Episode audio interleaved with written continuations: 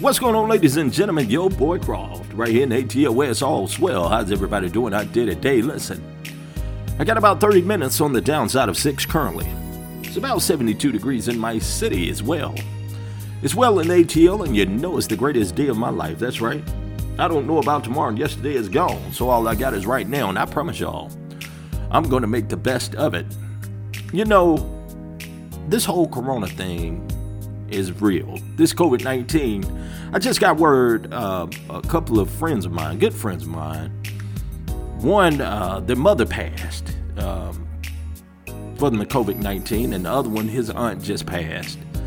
And uh, when I tell y'all, do what they tell y'all to do, y'all. Wash your hands, you know, take care of yourself. If they tell y'all to wear a mask, do that. If they telling y'all to stay at home, do that. I don't know, you know, I don't know what the governor's talking about, but your boy Croft just want to holler at you a little bit. You know, I ain't, I ain't making no noise, but you know, we're going to talk about something.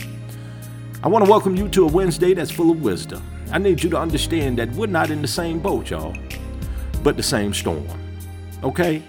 You know, things we do and choices we make are optional. And I know there's a lot of confusion going on inside of some of us right now. It, I mean, you know, that's natural. Either way, we're all in the same storm, but headed towards a different journey. You know, none will be the same. Understand that. And please just don't forget your blessings in the middle of all this chaos and continue to count them day by day and one by one. You understand what I'm saying? Because God has the final word.